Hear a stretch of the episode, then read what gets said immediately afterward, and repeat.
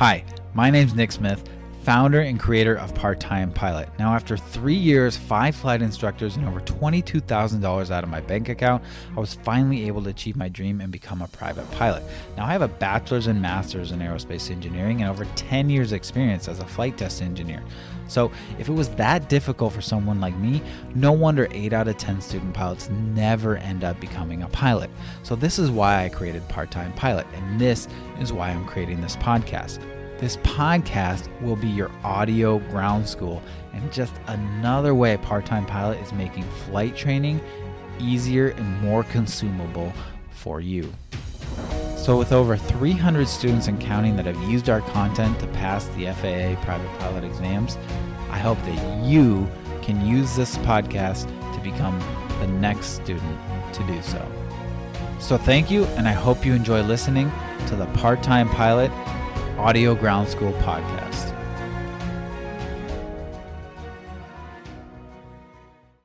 Hey, what's going on, everybody? This is Nick from Part Time Pilot, your host of the Audio Ground School podcast.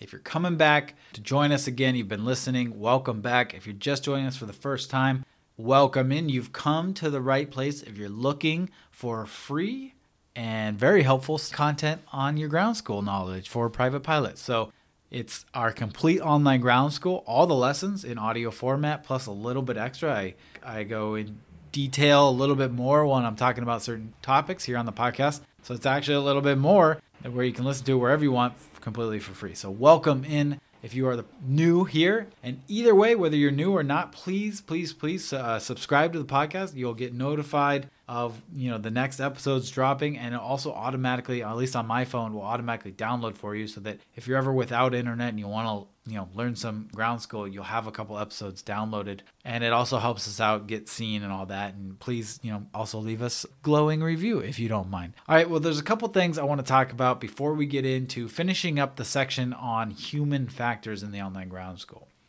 So, a few weeks ago, we took a break from the online ground school content on these podcast episode, we just did something fun, right? I talked about my favorite aircraft, the SR 71 Blackbird. I shared some crazy facts about it and a crazy cool story about it.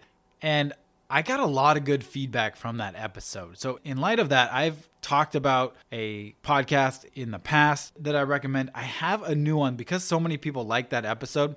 I do want to stick mostly to our ground school content here to be valuable for people looking for that ground school content. Every once in a while, I might do an episode like that. But there's a podcast that is completely dedicated to these great tales in aviation. So I'd like to take a moment to tell you about a fun new podcast called So There I Was. If you're a fan of aviation or simply enjoy hearing captivating stories, then this is the podcast for you guys. Hosted by former Marine pilots Fig and Repeat, this podcast shares firsthand accounts of flying experiences that will have you on the edge of your seat. Whether you're in the mood for something funny, scary, poignant, or tragic, this podcast has it all. With a relaxed and conversational tone, the pilots share their stories like you're sitting right there with them at the bar after a flight. Hear from fighter pilots, astronauts, Blue Angels, aircraft carrier captains, Navy and Coast Guard rescue pilots, and many more. Most have survived near death experiences. Others have overcome incredible disabilities to continue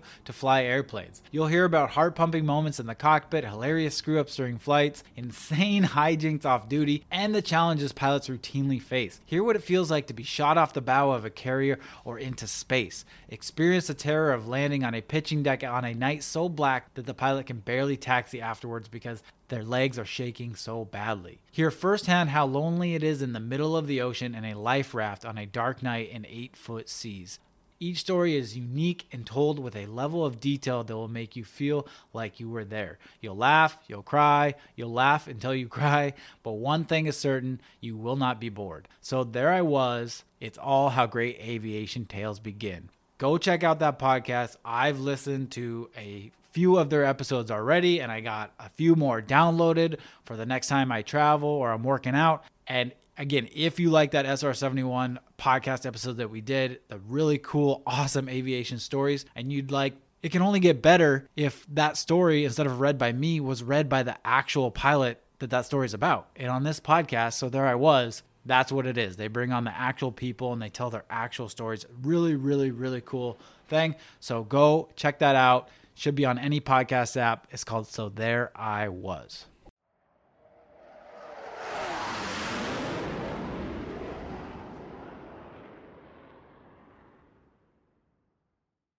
All right, and the other thing I want to talk to you guys about is I mentioned this in the last episode, but the use of artificial intelligence or ChatGPT type tools in flight training. So I have played around with ChatGPT a lot, and it is a very, very powerful tool, and it can be extremely helpful for learning new things.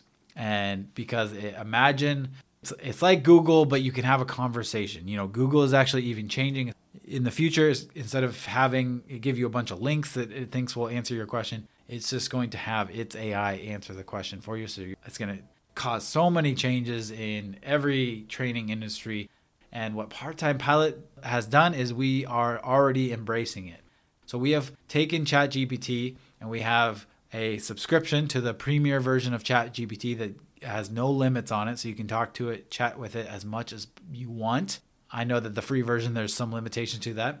So we have a subscription to that and we have integrated it into our courses. So on our online ground school and in our check ride prep course, at the end of every lesson, there's a link. It's to to talk to your ChatGPT instructor. Now, once you click that, it's going to be a little pop-up and there's going to be a tutorial video that I want you guys all to watch that tells you kind of some of the limitations of it. It doesn't know everything. It can be wrong and that you should always trust, you know, the ground school content, the FAA and your flight instructor, right? Those are the things that you should trust. But with that said, ChatGPT can be super, super powerful. I show an example about talking to it about density, altitude, just having a conversation. It remembers what I asked before, so I can ask it to, you know, say it simpler or expand upon its previous answer. It's a really, really powerful tool. I even had a student use it to suggest a kind of a, a flight route for a cross country plan. Super crazy, awesome tool that now you can use inside part time pilot lessons. And the really cool thing that we are working on now is we are building a unique version, our own unique version of ChatGPT. So it's going to be trained on everything part time pilot.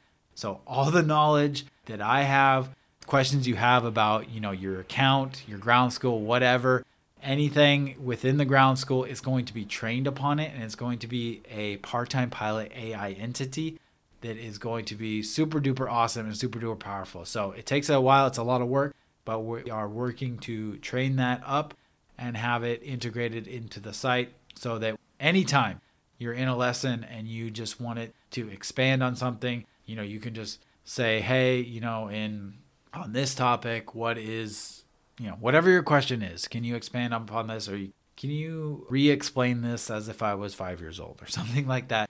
So, really, really powerful tool that we are going to be implementing in the near future. And I just wanted to announce that on the podcast because I kind of geek out about this stuff. I think it's really cool. It's a really powerful tool. And I think that everyone out there who is listening, if you have not experience a little bit of AI, I highly recommend that you do because, like the internet, it is really going to change everything. So, hopefully, all for the better. I've definitely had those nights where I see all the doom and gloom possibilities of AI, but if we can regulate it safely, but also allow you know the, the private sector to make it great, then I think it could be super, super powerful. So, part time pilot is going to be always at the forefront of technology. So that's what we're doing. We're going to embrace it fully. So, all right, that is enough of the announcements. Let's get to the lessons. In the last episode, we talked about spatial disorientation and illusions, and then we talked about carbon monoxide poisoning. This is all inside section 10 of the online ground school course. So, the course is the private pilot lesson. So, if you're inside the online ground school, which I highly recommend, go to my courses, click on step one, private pilot online ground school lessons, and then go to section 10, human factors. We are going to be doing today lesson eight on scuba diving. If we have time, we'll go to lesson nine, aeronautical decision making and hazardous attitudes, and then maybe lesson 10 on self assessment. So without further ado, let's get to lesson eight on scuba diving. The activity of scuba diving can cause decompression sickness that lingers in the body for several hours. When diving to depths below the surface of the ocean, the human body experiences an increased pressure. This increased pressure causes the body to absorb more nitrogen. Then, if the pressure is reduced rapidly, the diver comes up quickly with decompression, the nitrogen can turn gaseous and create bubbles in the tissues and blood. Symptoms of decompression sickness include difficulty breathing, skin rash, itchy skin, muscle pain, dizziness, loss of vision, and even unconsciousness. Kind of similar symptoms of like CO poisoning or hypoxia. Because of this, the FAA hasn't created a specific rule, but still mentions scuba diving as a danger and provides safety recommendations in the Aeronautical Information Manual. The FAA saw that a lot of pilots also, for some reason, like to also scuba dive. I think it's kind of the the adventure, you know, inherited in a pilot that makes those two hobbies occur together. But the FAA realized that and they said, hey, we can't have people flying after they've gone scuba diving like this. So we need to come up with some ground rules and stuff. So that's what we're going to talk about here. And you might get asked about on the FAA written. So specifically, the AIM states a pilot or passenger who intends to fly after scuba diving should allow the body sufficient time to rid itself of excess nitrogen absorbed during diving. If not, decompression sickness due to evolved gas can occur during exposure to low altitude and create a serious in flight emergency. The FAA recommends that a pilot wait at least 12 hours prior to flying up to altitudes of 8,000 feet MSL. If a dive has not required controlled ascent. That means no decompression stops. So again, so it's 12 hours. You have to wait 12 hours prior to flying for altitudes up to 8,000 feet if there was no decompression stops, and at least 24 hours prior to flying up to altitudes of 8,000 feet if a dive required controlled ascent or aka decompression stops. So you have to wait 24 hours prior to flying to up to 8,000 feet if there was a controlled ascent, and up to 12 hours if there was no, did not require a controlled ascent. If the flight is above 8,000 feet MSL, then 24 hours must elapse regardless if the dive involved decompression or not. So, to summarize, if flight above 8,000 feet, you have to wait 24 hours after a dive. If below 8,000 feet, you have to wait 12 hours if no decompression, and 24 hours if decompression. So, those two things are what you want to remember for the FAA written, and if you are a scuba diver who also likes to fly. All right, so that is it. That's a short lesson on scuba diving. Let's move on to the aeronautical decision making process and hazardous attitudes. A common thread among many general aviation accidents is the inability for pilots to make quick and sound decisions. Aeronautical decision making process, the ADM, provides a systematic approach to the mental processes used by pilots to consistently determine the best course of action in response to a given set of circumstances. So when something goes wrong, and you have to make a decision, the ADM basically makes that into a checklist or a process so that you have consistency and you're able to immediately, instead of freaking out for a long time, your brain says, Oh, I'm trained on this ADM. What is it? Boom, boom, boom. Okay, so you are immediately put into action if you remember it. So it's a very, very helpful tool. Sounds pretty mundane and, and pretty silly, but it is super helpful. ADM is a continuous process that must be performed throughout pre flight, throughout taxi, throughout takeoff, cruise, descent, landing, taxi back, and tie down. The entire flight it's a continuous process where anything, anytime something changes, the ADM process should be repeated. So it's a continuous process. You're always reevaluating the aeronautical decision making process. To help pilots better apply the principles of ADM, the FAA adopted the 3P model. The 3P model offers a simple, systematic approach to accomplishing each ADM task during each phase of flight. The 3P model is perceive, process, and perform. Perceive the given set of circumstances and recognize hazards for your flight.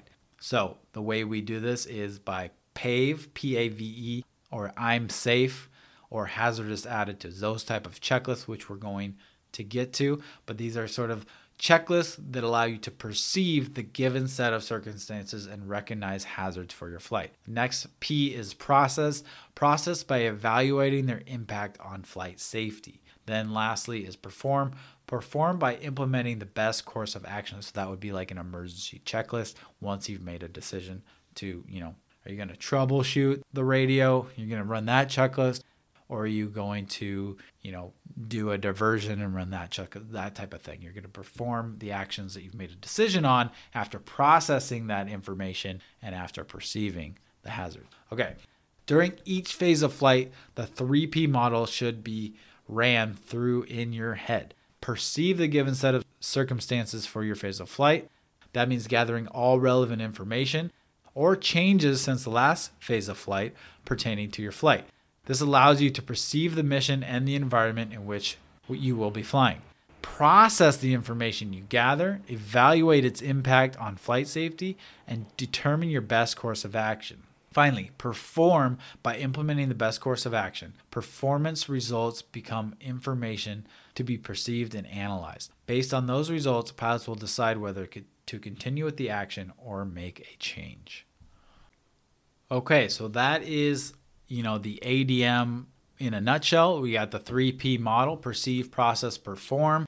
And now we want to talk about a little bit more kind of the all-encompassing ADM with some assessment tools and some information on some things that can cause you risk in flight. And the first thing we want to talk about is hazardous attitudes. Now, I really want you guys to make sure you hear this and you understand each and every one of these and you never apply uh, and you'll get to this when we talk about it but this is a little bit meta you don't want to apply one of the hazardous attitudes, like the macho attitude or the invulnerability, like thinking, well, this isn't going to, none of these are going to happen to me. I don't have hazardous attitudes because we all have hazardous attitudes. So I want you to right now to just admit, we're all going to admit that we have hazardous attitudes. Not one of us is perfect.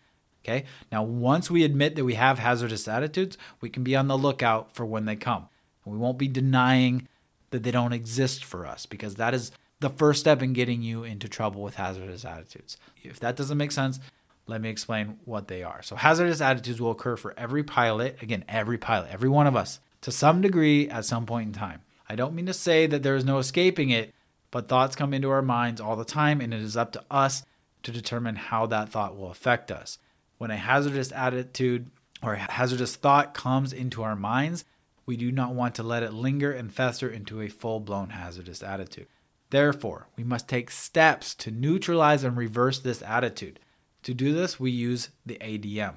The first step of the ADM process is to recognize or perceive the hazardous attitude or thought when it comes to us. So, to be able to perceive those, we have to know what they are. These are attitudes such as anti authority, impulsivity, macho, resignation, and invulnerability. And you might be asked about any one of these on your FAA written or your check ride. So let's go through a little bit on each of them and what they are. So the first one is anti authority. An anti authority attitude can cause recklessness if a pilot starts to think that rules, regulations, and certain procedures don't apply to them. I, for one, have seen this live in action when this person was flying. I was flying nearby. It was kind of uncontrolled airspace where you're supposed to let other pilots know what you're doing, and they were doing all sorts of crazy maneuvers, not telling anyone what they were doing nearby an airport. And that, you know, there's a rule that says to state your intentions and to communicate with other pilots for a reason. Because if not, it puts them at risk because we can't read your mind through the air into your airplane. So that pilot could have had, you know, they didn't think the rules or regulations didn't apply to them. That's kind of anti authority.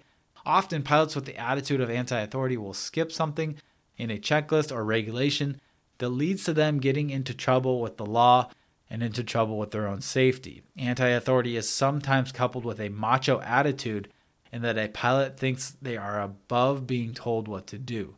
The anecdote for an anti authority attitude is to follow the rules. They are there for a reason. This is pretty simple. It's like, it's great to be confident. It's great. It's a great thing to be confident, but don't be too confident that you start being stupid right? So these rules are meant to keep us safe. They really are. It, it's not, you know, you can say all you want about the government, but it's not big government trying to to limit our freedoms when it comes to flying. Like we have the opportunity to fly, and the FAA is trying to make sure that we don't die. Like it's as simple as that. So let's follow those rules. They're there for a reason. That's the anecdote for anti authority. Follow the rules, they're there for a reason. So if you think, so you're feeling anti authority, think about skipping a rule or procedure or a checklist item, think, no, these are there for a reason. Okay, so I'm not gonna skip checking the tire pressure because it's on the checklist for a friggin' reason. All right, sorry, I'm, I'm ranting a little bit here. The next one is impulsivity. When something happens which requires action from a pilot, whether unexpected or not, a pilot with an impulsive attitude will think that they need to do something, anything, and they need to do it immediately. This attitude often leads to major mistakes and can put your life in danger. Almost every situation a pilot encounters can be thought about for a few seconds in order to make the correct action is taken. So when I think of impulsivity, I think of like being like you know the savior or a hero in a movie and I I think of my favorite movie Interstellar. So Interstellar, if you've never seen it, it's Matthew McConaughey's in it, and they basically the world is in like starvation and drought, and they have to like get people off Earth into like a man-made orbiting world. And so they're trying to figure out how to get this big spaceship off and all the stuff, and they they end up time traveling. Anyways, I'm going, I'm getting out topic, but there's a scene. It's my favorite scene in any movie where they're really far away. They went through a, a, black hole and they're in this new system. And Matt Damon's character is just woken up from a long slumber on some planet by himself and he's going a little crazy. So he goes back to the Endurance, which is their main spaceship that can get them home. So he takes his, his little, you know, you know, orbiter or a little like lander plane and he goes up there and he's trying to dock with it uh, but it, he's not following the procedures, right? And so this kind of goes to anti-authority. He doesn't think he needs to. He understands how the airlock works. He doesn't. He so he starts overriding the stuff, and then it causes a depressurization and like half of the whole endurance, which is this like round circular kind of spinning spacecraft, it blows up and it causes the endurance to start to spin. And meanwhile, Matthew McConaughey and the other people, they're in their little lander and they're just watching this happen and all of a sudden, and they have limited fuel, right? And so all of a sudden, I'm going on a huge tangent, but this is my favorite movie, so I don't care. So all of a sudden, Matthew McConaughey just starts like flying towards it, and one of the robot guys is like, "What are you doing? Like, it's no point wasting fuel." And then the Anne Hathaway is like, "Like, what are you doing?" And he's like, "You know, I'm docking." And this thing's like spinning crazy. She's like, "You can't dock. That's impossible." And he just goes, "No." It's necessary. And it's like one of the coolest things if you haven't seen it go look it up on youtube. It's like the docking scene in interstellar. And the music is just great. Hans zimmer. Anyways love that movie. I'm totally geeking out. But that was impulsivity right? In that situation right we see it in hollywood all the time. You know he made a quick decision to then go and dock so that they had a chance to get home. Because if he couldn't dock with that spaceship before it crashed into the planet and save that spinning spaceship they would never be able to get home. So he made a quick decision that he had to make right away. And we see that all the time in like Hollywood and hero movies. And so we want to be like that, right? So we want to make these really quick decisions. But if you make them without thinking everything through, you know, maybe Matthew McConaughey's character had thought everything through and he knew that that was their only chance and so he was able to do that quickly and the more experience you have the more the quicker you can make those decisions i'm not saying that's not impossible to live up to you know, that's what great pilots and astronauts and those things live up to and train their whole lives for. I'm not saying that that's not it, but when you do it without thinking, that's an impulsive attitude. So, anyways, that was my sidebar. I love that movie. If anybody wants to talk about that movie, just send me an email and I'd love to geek out on it. But all right, so what's the anecdotal phrase? Each one of these has an anecdotal phrase, a cure that you can think, a thought that you can think or you can say out loud when you're feeling these things or you recognize these things that can reverse the thought, the hazardous attitude. So the one for impulsivity is not so fast, think first, right? So usually you have at least 30 seconds to a minute to think things through before making a decision that might actually make things way worse. All right, the next one is macho. A macho attitude is an attitude where a pilot is always trying to impress by taking unnecessary risks.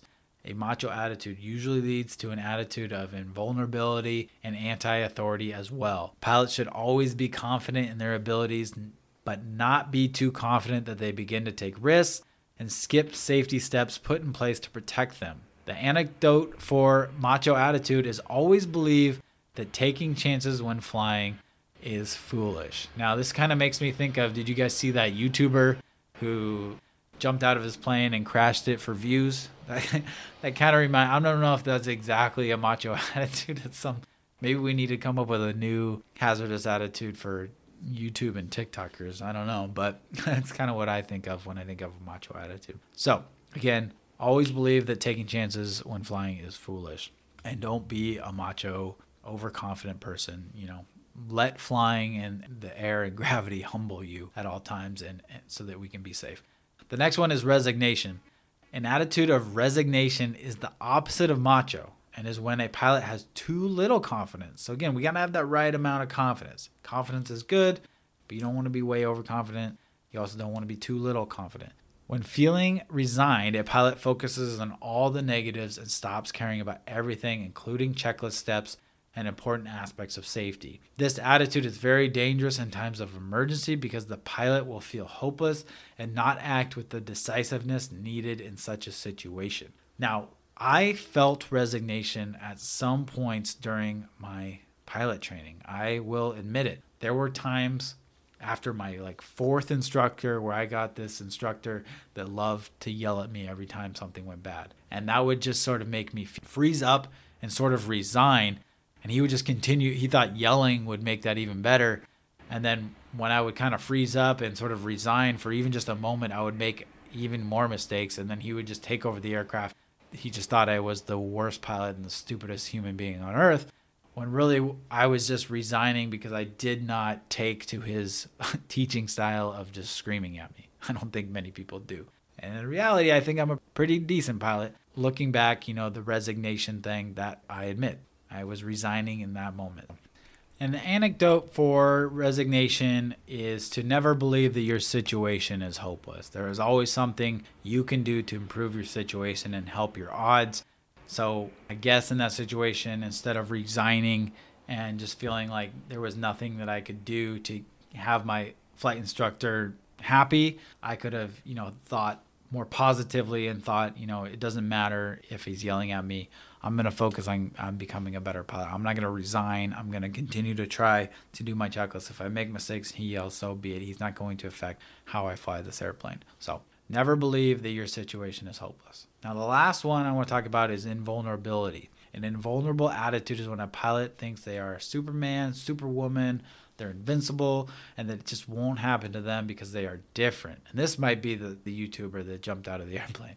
I know I have been also been a victim of this attitude before, seeing plane crashes on the news and simply thinking, ah, must have been a, a bad pilot. That's not me, right? We can't think this. We got to think instead of hearing about a plane crash on the news, you know, let's wait for the NTSB report and see what went wrong, see what we can learn from that instead of simply just thinking they were probably just a bad pilot. That's not me. I'm invulnerable to that stuff. When in reality, I should have been, again, right? So when I thought that, I should have been learning from that pilot's mistakes because God knows I make plenty of mistakes too. We all do. So we, we don't want to have this invulnerable attitude. The anecdote for this is it could happen to me.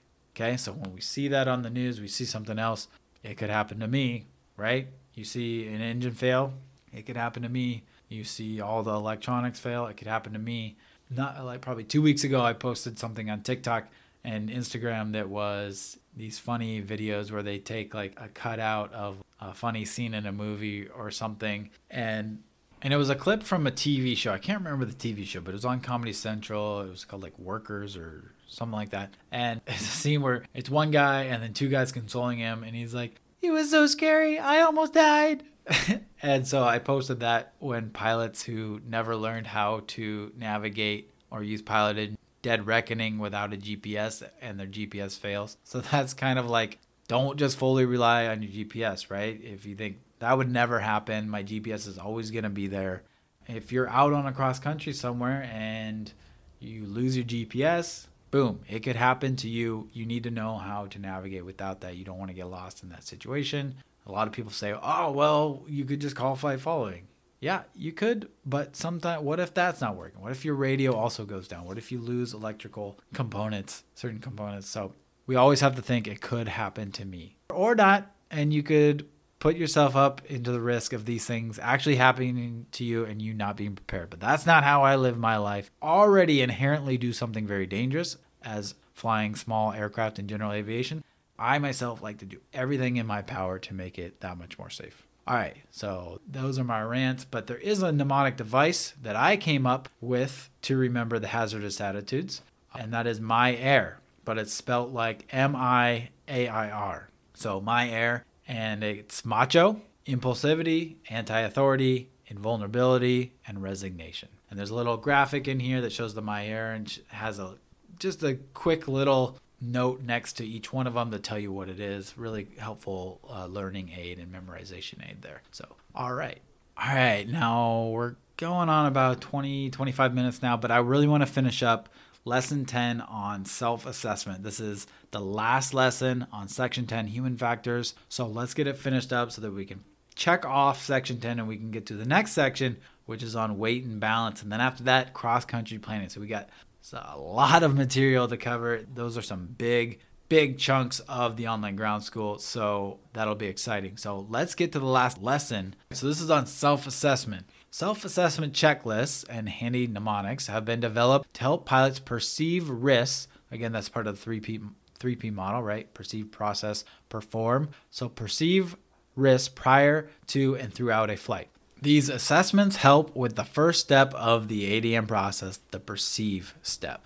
Okay, so the first checklist I want to talk about is the I'm safe checklist. So I M S A F E. That stands for illness, medications, stress, alcohol, fatigue, and eating or food and water, right? So I'm safe. That's the mnemonic device. We got a little picture of it, which is a good memorization tool inside the online ground school. Let's talk about a little bit of each one of these. So first one is illness. Are you ill or experiencing any effects that may have an impact on your ability to fly? You want to ask yourself this. You want to go through this checklist again at the beginning of flight and then throughout your flight to make sure you're doing these checklists just like any other checklist you're checking on yourself. So this is the i'm safe. So illness you are you feeling any effects that might impact your ability to fly? Medication that's the next one the m. Are you on any medications and are you cleared to fly with them by the FAA or suggested medications list from AOPA or your medical examiner? So we want to make sure that we're good there you you know god forbid we take one that we don't realize enhances the effects of hypoxia or something like that. So we really want to make sure we're good with our medication next one is stress. That's the s. Often overlooked but stress can cause both physical and mental effects that can easily impact your ability to fly. And I put trust me here because again, we talked about as a student pilot when I was flying with my flight instructor that I call like the stress tester that was just screaming at me the whole time. I would get stressed out. I would resign. That my training went backwards at that point. And I'm not blaming him. I'm blaming myself. I should have addressed it much earlier and seen these these effects. I should have put what I learned in my ground school to use. All right, the next one is alcohol. That's the A. We remember those rules: eight hours bottled to throttle and no effects. Also below 0.04 uh, blood alcohol content. So did we drink in the last eight hours? Do we have any effects? Do we have any in our blood? We don't want to be flying after drinking. The next one is fatigue. That's the F. Are you tired? Did you get enough sleep? The effects of not getting a good night's sleep are incredible. I tell all my students, even just with the brain and not even physical, you know, being having physical energy, just the brain itself does not work. I listened to a long time ago, a friend sent me this uh, podcast uh, this guy was like a sleep expert and just the type of statistic he had on the impacts of sleep. They did a bunch of studies on like athletes and like they correlated with sleep and when athletes didn't get enough sleep, they would get injured more.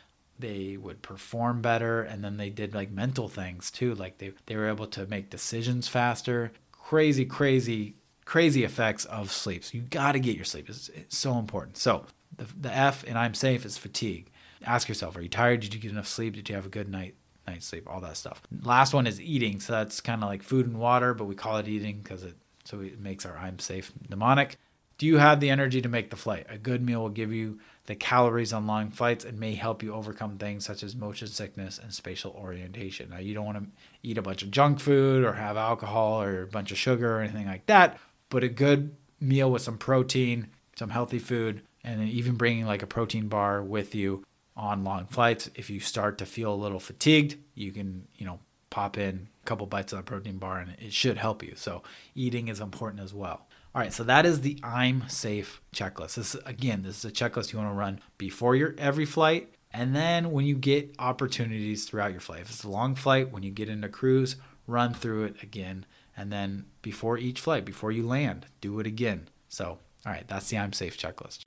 All right, the next checklist and mnemonic device is a personal minimum checklist that we call the PAVE checklist. So P A V E. It's a personal minimums checklist that gives a gives pilots a tool to evaluate risks that may crop up in multiple areas of flight. So what does it stand for? Well, the P stands for pilot, the A stands for aircraft, the V stands for environment. What? Yeah, you know, we do some funny things to to make the mnemonic works, but funnily enough, I don't know if funnily is a word, but oddly enough, we are still able to remember it. I know I was able to remember it. So environment V is a unique, kind of a unique, not used a lot letter. So I guess that's how you remember it. But the V in environment is going to be used for the PAVE. And then the last one is external pressures. So pilot, aircraft, environment, and external pressures. So let's talk a little bit about each of those in the PAVE personal minimums checklist. So pilot, that's your I'm safe checklist. So we want to basically we're trying to perceive and check our personal minimums in each one of these phases of PAVE. So for pilot, we're going to run through the I'm safe checklist to try and perceive any issues with the pilot, me, us. All right, next one is aircraft. You know, is the aircraft airworthy? Did it pass the ground checks? Undergo any repairs or inspections recently? Are there any squawks? Any limitations to the aircraft? Enough fuel? Do you have all the equipment needed? Did you run through all your pre flight checklists with no issues? So, those are all the things that, like the FAA, you know, the certificates, the airworthiness certificates, the, the squawks, the checklists, all those things are meant to help you assess risk for the aircraft. The next one is environment. What is the weather like? Is there a lot of traffic? Are you comfortable with the forecast? Are there any TFRs, temporary flight restrictions? Do you have good alternates? Did you check PIREPs and NOTAMs? Does the cabin environment cause you any possible issues such as too cold or too hot? So this is your outside environment, right? So there's a lot of information here. Some of that is included when you get a, a briefing for your flight plan. You call up 1-800, you know, WX brief and they're going to give you they're going to tell you the NOTAMs, they're going to tell you the weather en route stuff like that, but that's not everything, right?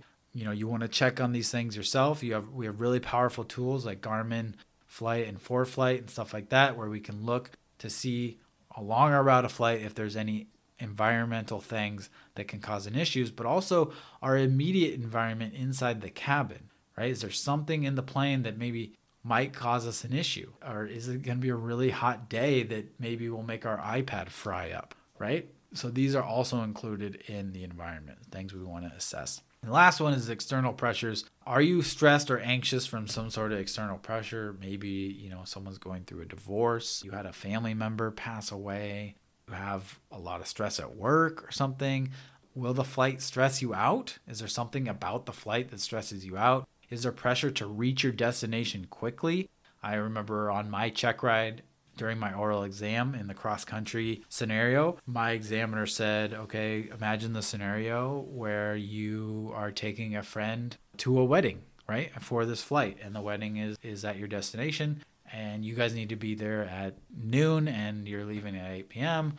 and something happens, it's not maybe a super emergency, but do you go? Well, you never want to make a decision based off these external pressures, right? If there's an external pressure because you got to get to somewhere quickly or else you might be late, it's not worth it. All right. So we got to really assess these external pressures and whether they're affecting our decisions. If we didn't have this external pressure or this external thing, would we still make that decision? We have to ask ourselves that. So, uh, another thing is do you have a plan B or are you dealing with any difficult passengers or unhealthy situation? All right, so that's the PAVE checklist. It's a set of personal minimums and questions that you want to ask yourself about yourself, the pilot, about the aircraft, about the environment you're flying in, and about any other things or external pressures that may be affecting your decision making on your flight. All right, so that includes the I'm safe checklist. And all those put together are tools on how to do the first step of the ADM, which is perceive. Perceive your risk in all those areas. All right, so hopefully those tools you guys really take those to heart and use those in every single flight because they it might just save your life and I don't want any of my students to be involved in something unfortunate. So let's not have those hazardous attitudes. Let's be super safe pilots and know that all these safety things are meant for a reason. They're for our safety and they're there to help us out. All right, that is it. That is it for lesson 10 on self assessments. And that's it for section 10 on human factors. So when I talk to you guys next week, we're going to be starting section 11 on weight and balance. So that has, we have, we break that down into three lessons. Not sure how many we're going to do on the podcast because one of those lessons is just weight and balance examples. It's just a bunch of examples for online ground school. It might be a little hard. We'll definitely do a couple of them, talk through a couple of them here on the podcast, but I'm not going to do all of them because it's kind of hard to do these type of calculation things over audio, right? So we do have videos though that we'll post in those show notes for the weight and balance stuff. So, but we'll get to that next week. Don't worry about that. The other lessons are on the theory, the weight and balance theory, questions you'll get on theory, of weight and balance, and then the procedure for weight and balance. And then we get into a bunch of examples. So, alrighty. Thank you guys for listening, and I will catch you next week.